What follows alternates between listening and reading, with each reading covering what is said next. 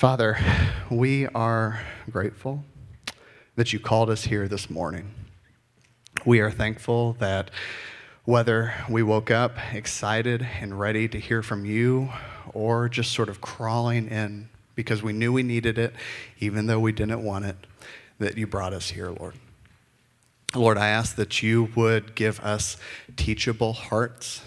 I ask that you would give us hearts that are willing to hear, willing to be challenged, and willing to let you speak again to us, even if we find ourselves disappointed and confused by you. Father, we thank you for the men and women around the world that are laboring to help many encounter you. Lord, we ask that you would strengthen your people around the world who are caring for the most vulnerable and in need. Lord, we think about our city. We thank you for our friends. Um, we thank you for brothers and sisters across the city that are meeting with you right now. We ask that you would be faithful to meet them, and we ask that you would be faithful to meet us. Uh, Jesus, we honor you, and yeah, we ask that you would give us faith um, for all the places that we struggle to believe. Love you. Pray this in your name. Amen. Amen. So grateful for Patrick and Amber. If you're new to church today, new here today, I think I'd, it's only fair that I explain what my role here is. My title here is that of teaching pastor, which means I have the privilege on most Sunday mornings to bring the teaching in a given year. And my goal in that assignment is fairly simple, and I'm simply trying to carry out the final command of Jesus Christ on earth, which he gave to his disciples in Matthew 28 18 through 20. Go and make disciples of all nations, baptizing them in the name of the Father and of the Son and the Holy Spirit, and teaching them to obey everything I have commanded you. So this is pretty clear, isn't it? I'm, I'm not a miracle worker. I'm not a politician. I'm not a dance instructor. I'm a Bible teacher. And my assignment in that teaching is to help those who follow Christ to honor him and enjoy him and experience him by obeying him. Everything that he said. So earlier in the service today, I baptized a young man named Will Hoy.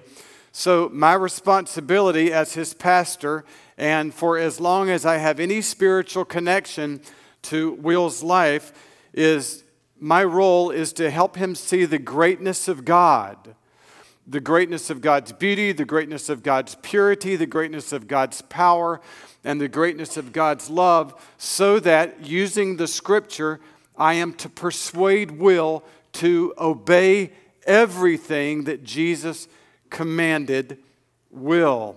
So, if you want to know what you should expect when you come into a Bible teaching church, or a, a, just a New Testament church on Sunday morning, you should expect someone like me to cover all of the subjects in the Word of God so that you can know everything that Jesus taught. If Jesus is not the Son of God, then it is unimportant to obey anything that he said. If Jesus is the Son of God, then it is infinitely important to obey everything that he said. Jesus Christ was a master communicator. He was efficient, he was effective, uh, he was interesting, and one of his favorite techniques that he loved to do was to tell stories. Matthew, Mark, Luke, and John are the biographical sketches of his life, and in those four gospels, they include 39 stories that we call parables. They are simple stories with profound truths that always are re- regard your relationship with God. Now, I told you last week my December and January Bible reading, I have enjoyed being in one of the historical sketches of the life of Christ, the biography of Christ as recorded in the book of Luke. And it was surprising to me as I looked at the book of Luke how many of the parables of Jesus are in that gospel. I'd forgotten. Jesus told 39 parables in his ministry. 24 of them are included in the book of Luke. Three of them in the book of Luke are directly related to the issue of money. Last week, we looked in Luke chapter 12 at one of Jesus' money stories at a man who was a materialist, very rich, but did not think, because of his materialistic philosophy, did not think he would ever die. Materialists don't. So he did not regard preparation for death as something that was important. Four chapters later, where we are today, Jesus again deals with the subject of money by way of parables or stories, and again deals with the subject of thinking about money spent now, how it relates to the hereafter. We should not be surprised when we're reading the book of Luke that Jesus continues this teaching and this stress on money because he knows that we will struggle with this issue of money more than any other topic of life. When you read the Bible, you will see that there's a lot more stress laid on the topic of money than there is laid on the topic of sex. Now, God did this because He knows that we're going to struggle a lot more with financial temptation than sexual temptation. And I know I just freaked out these students. They say, You mean it gets worse? 10 times worse. Ask your parents. You think you struggle with temptation now? Become an adult, and money temptation 10 times stronger than any sexual temptation you will deal with now. So I felt last week when we looked at the one money story, it would simply be cowardly on my part to just go to something else as if we had fully exhausted the subject especially since it was laid out so clearly that Jesus had more to say. So I want to dive into Luke chapter 16 and look at one more uh, money story from Jesus Christ uh, today. I want you to sort of let's modernize it by thinking about this scenario. I want you to imagine yourself as the owner of a small lumber yard. Your sales manager comes in the first quarter every day and shows you impressive numbers of sales. You can hardly keep up with the inventory as contractors with their trucks comes in and, and takes out inventory because so much is being sold. But as the quarter ends and the next quarter rolls around, it becomes clear to you that the contractors have no intention of paying you for the inventory they took in the previous quarter and you discover that the sales manager told them to not worry about a time regarding payment. And now you realize how the reason for the success of the sales, he basically gave away your inventory. Well, you have no choice but to fire your sales manager. But that still does not resolve the financial loss that your company experienced. So the situation looks like it's going to be a total loss, except for the fact that everything can be suddenly changed when you are the storyteller, which Jesus assumes that he is. And so we love how Jesus changes the end of the story that we would never be able to predict. Let's pick up with how the story changes direction. Luke 16, 3. The manager, sales manager, said to himself, What shall I do now? My manager is taking away my job. I'm not strong enough to dig. I'm ashamed to beg. I know, I know what I'll do, so that when I lose my job here, people will welcome me into their houses. So the guy's in a fix. He knows he's about to be unemployed.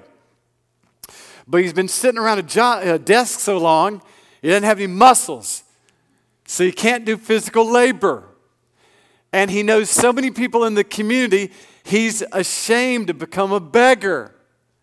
So he comes up with some ingenious plan. I'm going to do something creative to make sure that when I'm fired, all my former customers will take care of me gladly.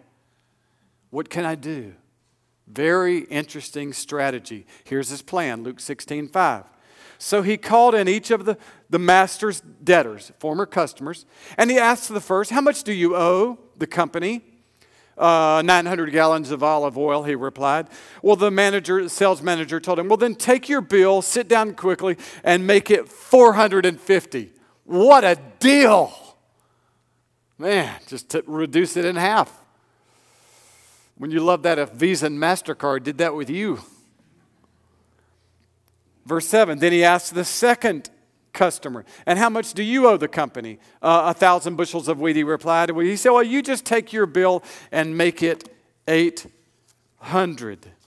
So he decided, you know, he'd see all the people and just reduce the portion of what they owed and let their bills be settled. So now, since he took this on his own initiative, let's see how Jesus responds to this guy's actions. He took it on his own to speak for the company. Let's see how it fared, what Jesus' own commentary with what he did as Jesus assumes the position of storyteller. The master, this is the owner of the company, commended.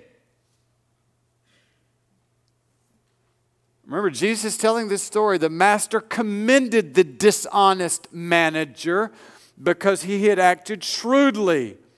For the people of this world are more shrewd in dealing with their own kind than are the people of the light.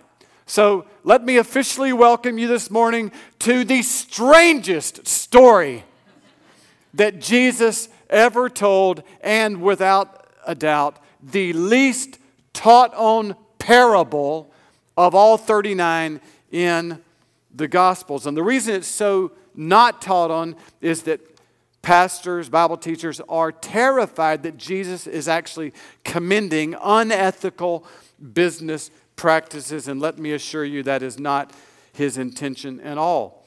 In order to arrive at his true point, Jesus decides to use words, the only tool that a teacher has, as a shock value in order to get your attention. So, does he have your attention now? Yes. So now he arrives at his point. The second half of verse 8 is key to starting to know where Jesus is going with this. He describes two groups of people in verse 8 the people of the world, which would be a reference to unbelievers, versus the people of the light, which would be a reference to those who believe and follow God. And so Jesus is saying here that the people of the world think more, they think a lot more about the future than the people of the light. People of the world are, now they don't think like 10,000 years future, but they think 20, 30, 40, 50 years future. They are great at doing the math. That's all they do is they think about how is my retirement looking? They're consumed with it. And so, how much uh, wealth can I accumulate so that in 30 years I can experience fun purchases, fun travel, fun leisure? What do I need to do now in order to experience the highest possible pleasure 30 years from now? And so, this is what Jesus is commending about the shrewd business manager. He's thinking about the future while he's making present financial decisions. So, Jesus looks at all of this and says, Learn from this, people of light. Learn to be thinking about future outcomes of present financial decisions in regard to how you spend money. This is where Jesus is going with this. People of light, if the world is obsessed with thinking about future in light of present money habits, you should be all the more thinking about the future with your present spending. Why? because God has enabled you, people of light, not to see 20, 30, 40, 50 years in the future. God has enabled you, people of light to see 10,000, 100,000, a million years into the future. He's enabled you to see the city of God. And so, you, people of light, should be making decisions with your money here based on what will happen one million years from now with your present financial decisions. But the world, people of the world, think more about the future than the people of light. And that's a shame.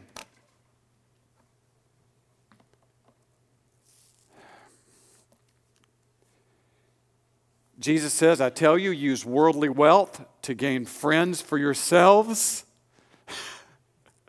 so that when it is gone, you'll be welcomed into eternal dwellings. What happened to the shrewd manager? He used his money in such a way that the way that he dealt with people and the use of money, that when his job was gone, they welcomed him into their home. What's the point? Here's the point use your money in such a way, people of light, that after you die, you will walk into heaven where you will be welcomed by people who will shout with joy, I am here in this eternal city of joy because of how you spent your money on earth. People of light, this is the way you should be thinking about money.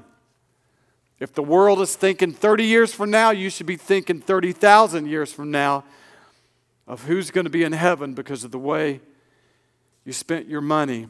Wouldn't it be lovely to one day go to heaven and hear somebody come to you and say, Your church built a water well in Liberia, West Africa, and it kept our family alive when I was a child. And when I grew up as a teenager, I accepted Christ because of that water well. Thank you for spending money the way you did. Your church sent a truck to the inner city in Spartanburg to teach Bible stories every Thursday. And those stories of Jesus were the only thing that kept me from joining a gang and going to prison. Thank you. Your church supported a woman who hung out on our campus at USC Upstate. When I was a freshman, I almost threw my life away with partying. But eventually, I attended a Bible study where I gave my life to Christ, and I'm in the city of joy in heaven because your church supported Campus Crusade for Christ. People of light, think like that. That's the purpose of the parable. If the world's going to devote all of its resources to fattening up retirement accounts, then surely we who have, the, have seen the light of the glory of God in the face of Christ will use money so that when we die, we will see people, their faces in heaven, thanking us that they are experiencing a holy party of unending pleasure in the presence of God because we supported churches and missionaries that told them of the hope of the gospel. Now, if some of you are bothered and you just find it a little bit too mystical, radical. Feel like Jesus, a little bit too hippie language for the way he went at this. He said, That's fine. You just want to be, you want to be a straight shooter. You just want me to talk straight with you. Now, the rest of Luke 16, he just does nothing but shoot straight with you. Luke 16, 10. Whoever can be trusted with very little can also be trusted with very much. And whoever is dishonest with very little will also be dishonest with very much. I think it's worth coming to church just to hear this statement. Who you are now is who you will be later. I can't tell you how many people I've heard when things get better for me financially, then I will be, I will give to God. If you are unfaithful to God with little, it only gets worse. You'll create such bad habits now. I've heard people say this Because I have so little now, I'm just going to spend my little all on me. That's their philosophy. I just have so little, it's not worth giving any to God. Therefore, because I have little, I'll spend it all on me. Listen, you create that habit when God gives you a lot, you'll just spend a lot on you. Because that's what Jesus said. Whoever can be trusted with very little can be trusted with much. If you're dishonest with very little, you will be dishonest with much. Who you are now is who you will be later. I just got to, I don't care if we're talking about money or not. Why do you think something in the future is going to change if you're walking on this path? Whatever path you're walking on now, this is where you're going to end up. Who you are now is who you'll be later. You want something else different about your future? Then change it now. It don't even apply it to money, apply it to everything else. Anything else. You want a different later? Now. Change now. Who you are now is who you'll be later unless you change now. Verse 11. So if you have not been trustworthy in handling worldly wealth, who will trust you with true riches?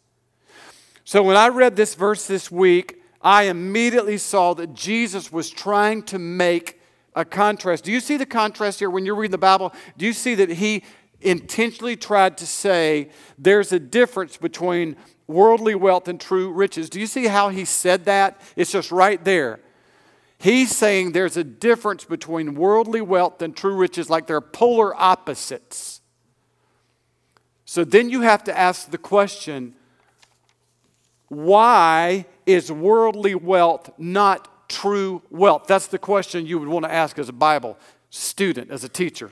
Why is worldly wealth not true wealth? Because he said it's not. See, he said it's not. That's that, like you're going to miss the verse if you don't ask that question. Why is worldly wealth not true wealth? And the first question is you can't use it later it becomes worthless. In 18, April of 1861, when the American Revolution began, the Confederacy began printing their own money, and the money they printed was called, was called graybacks. The Union printed its money called greenbacks, which we, we still refer to that today. But the Confederacy printed graybacks in order to finance the war in the South. The Confederacy printed its own money. And for two years, Confederate money was worth a lot. But as it became clear that the Confederacy was going to lose the war, the grayback became worthless. So that after the war, even if you had a million grayback dollars, you had zero dollars. So, the reason that Jesus says that worldly wealth is not true wealth is there's going to come a time when you die and go to heaven, and $10 million means nothing, it just goes away. So, Jesus wants to know that worldly wealth is not true wealth in the sense that there is a land coming where it is worthless. And so, this, of course, raises the question what is true wealth? What, what, I want to know what true wealth is. I think this answers it. You got to look at how Paul refers to the church in Thessalonica to figure out what is true wealth. Paul said in 1 Thessalonians 2:19, this is how he talked about the church, how I would certainly talk about you. For what is our hope, our joy, or the crown in which we will glory in the presence of our Lord Jesus when he comes. So look at how Paul talks about the church. He talks about the church as a crown, as a treasure, In other words, when the war is over, when life is over, when history is over, Paul said, I'm going to have wealth. I'm going to have a crown. I'm going to have diamonds. I'm going to have jewels.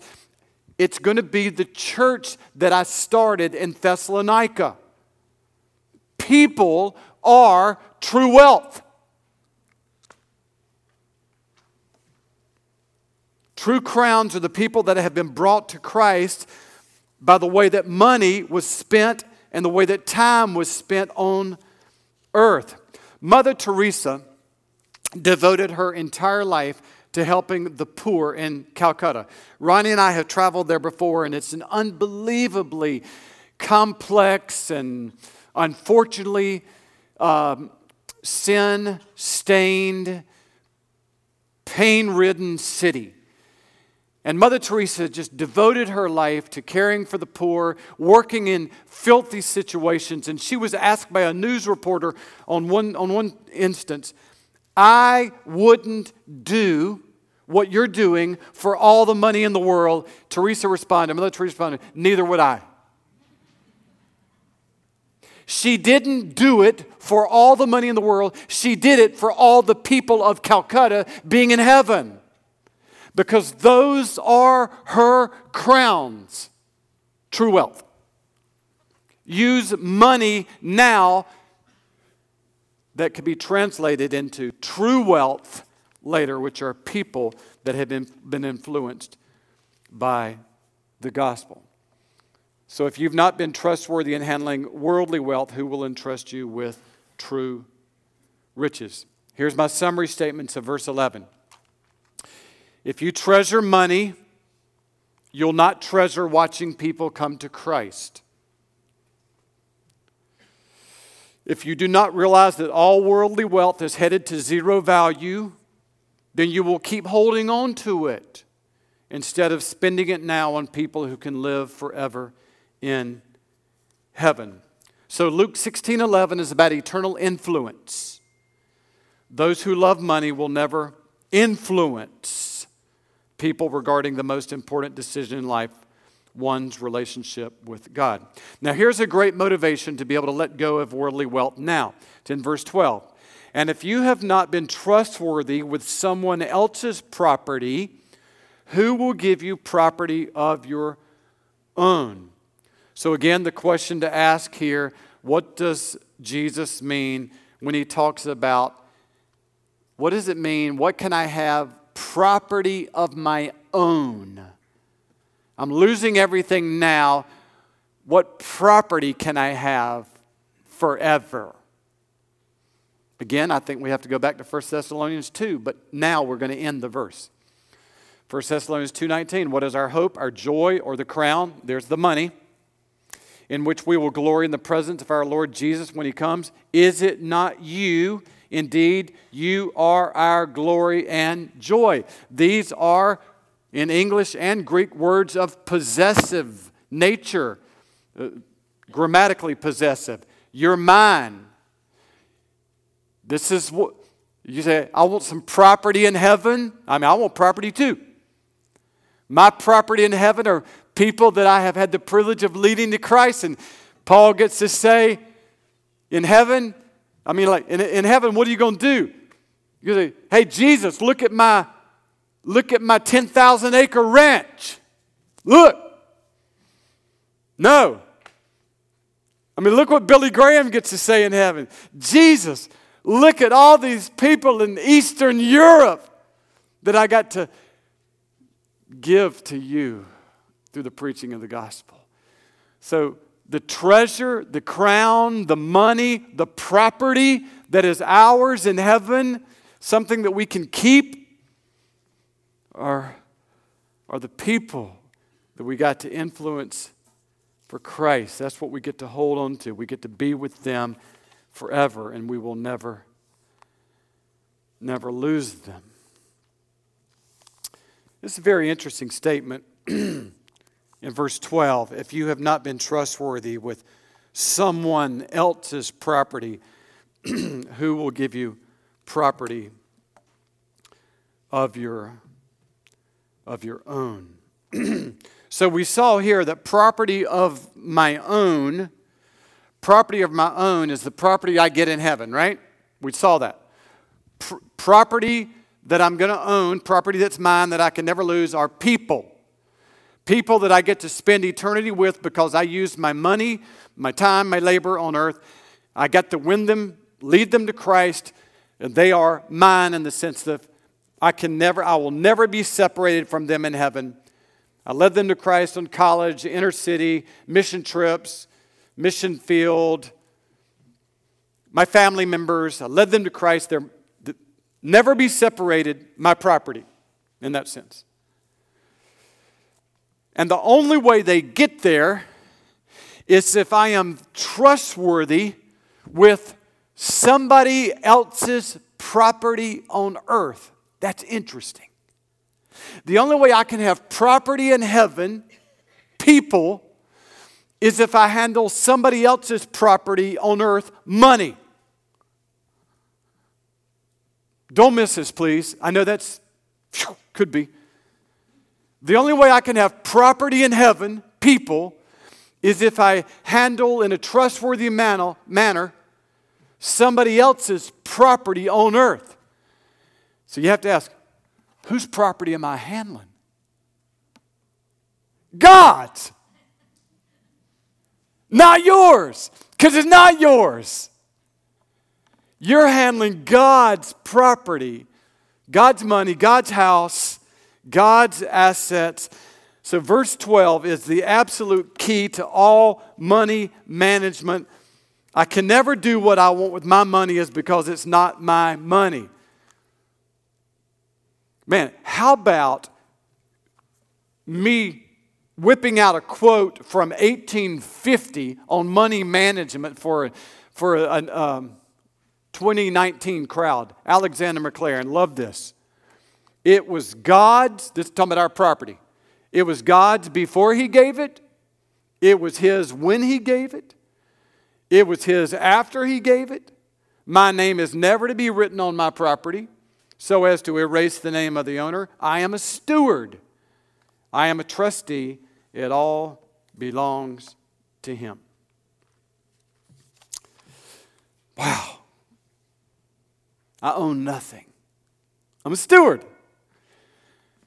So if I handle somebody else's property faithfully on earth, God's, then I can have property in heaven. That's Luke 16. But you'll never think like this. This is radical. You own nothing, nothing. You'll never think like that I mean, that, that will be restrictive to you. That will sound like, like just like you're in chains and bondage. That will sound so unfun until you see uh, something big and wonderful happens in your life, and that is you fall in love with God.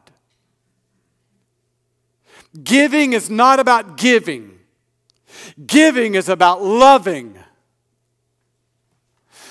And when you begin to love God and see how wonderful He is, then the giving comes. You just can't think like that until the love happens.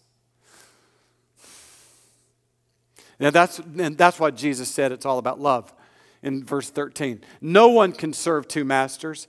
Either you will hate the one and love the other. See, it's all about love or you will be devoted to the one and despise the other. You can't serve both God and money.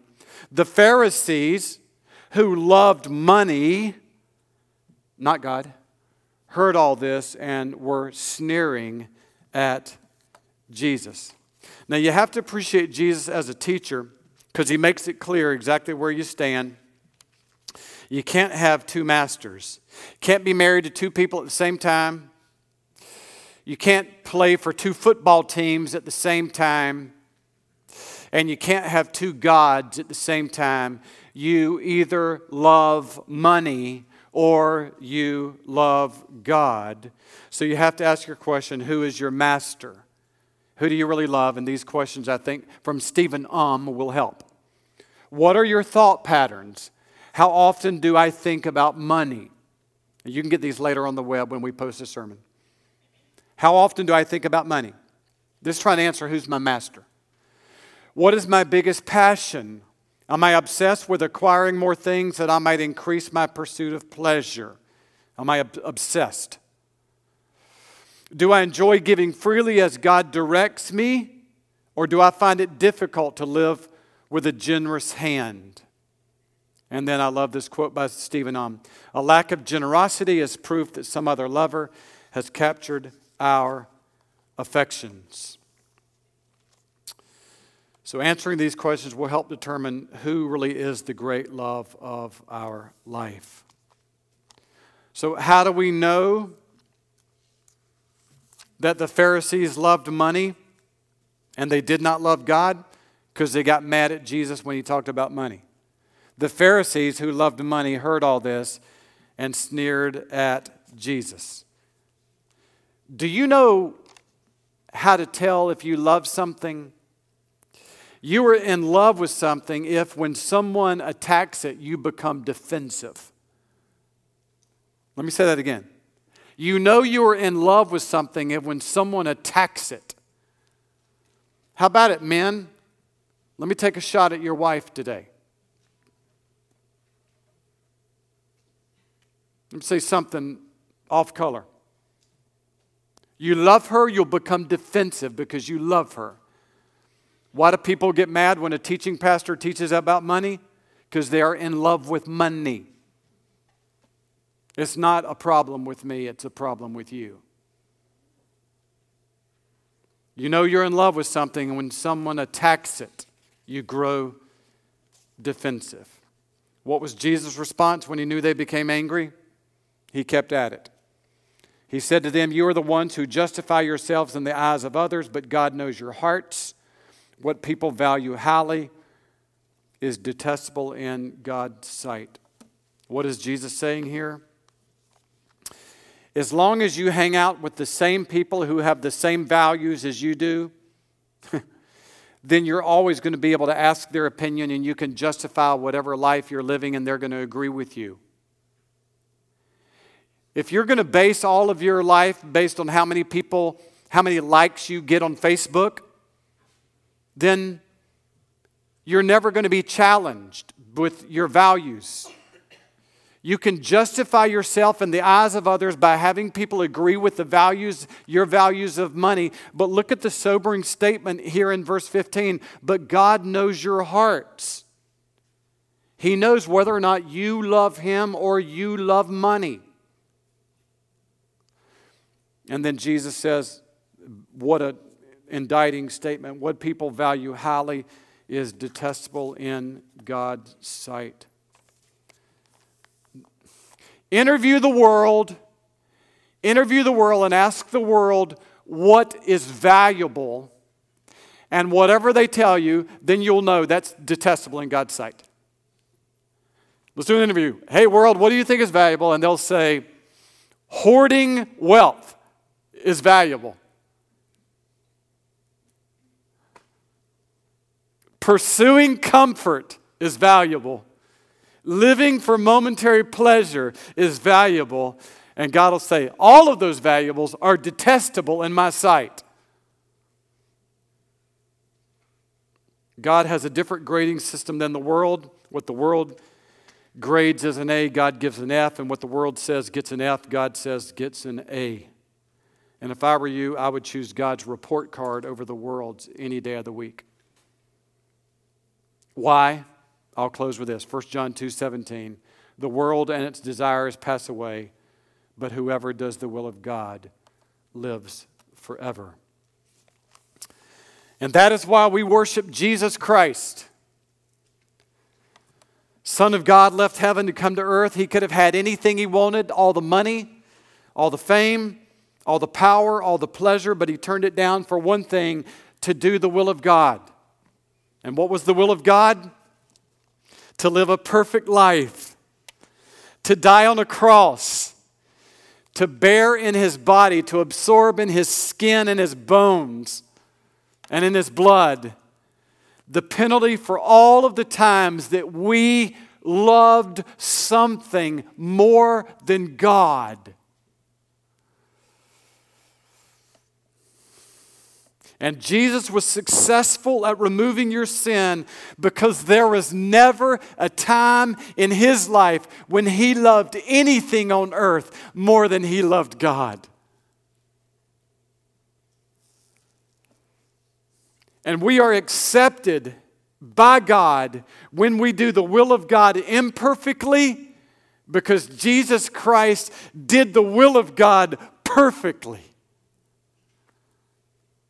So, giving is not about giving, it's about loving. Missions is not about giving, it's about loving. So, don't aim at giving until you first aim at loving. Loving God. Look at Him so often that you love Him often and give to Him often. Look at the moon and the stars. Look at the Grand Canyon and Niagara Falls. Look at how God fights for his people in Scripture. But you must look beyond all of these. And for every one time that you look at nature and history, look 10 times at the cross where Jesus suffered for all of our guilt. Look 10 times at the resurrection where he walked out of the tomb and triumphed over death. Look 10 times at Jesus where he took away the shame of Peter, cowardly Peter and elevated that man to become the leader of the early church. Look to Jesus often, and you will love him and you will give.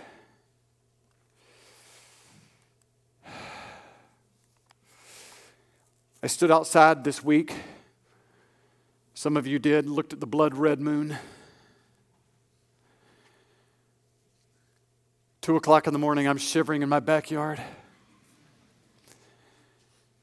And I look at that beautiful lunar eclipse, and I thought about Joel chapter 2, verse 31 the sun will be turned to darkness and the moon to blood before the coming of the great and awesome day of the Lord. And I thought to myself, how awesome it would be tonight, Lord, if I could hear the archangel blow his trumpet for heaven's gates to open wide and to see the kingdom of the universe descend. But you know, Jesus did not return that night, it was only a dress rehearsal. But he's coming. And for those who've trusted in Christ's death and resurrection, like Will did today, God will make all things new. Will's mother, crippled, will run one day in heaven. The grieving mother who lost a child this year at Hope Point will rejoice.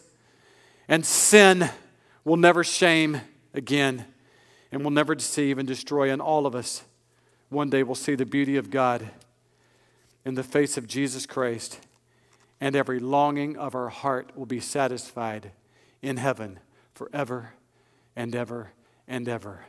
And that is why we give. Let's pray.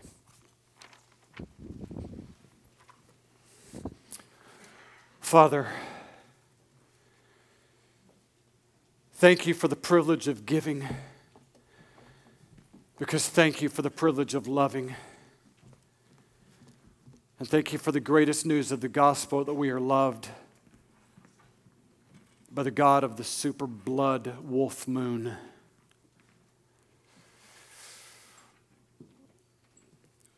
We are loved by the God of the coming of Christ as a baby. We are loved by the God of the second coming of Messiah, King, Savior.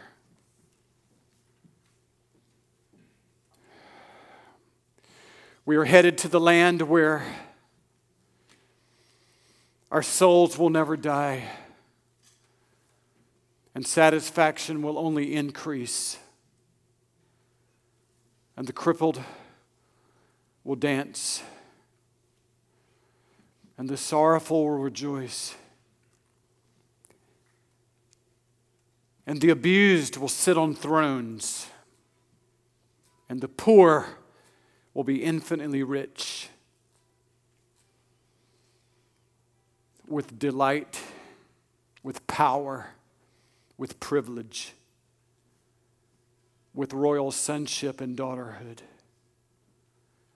Thank you that we are washed in the blood of Christ and we have been filled with the Holy Spirit of God and we are heaven bound.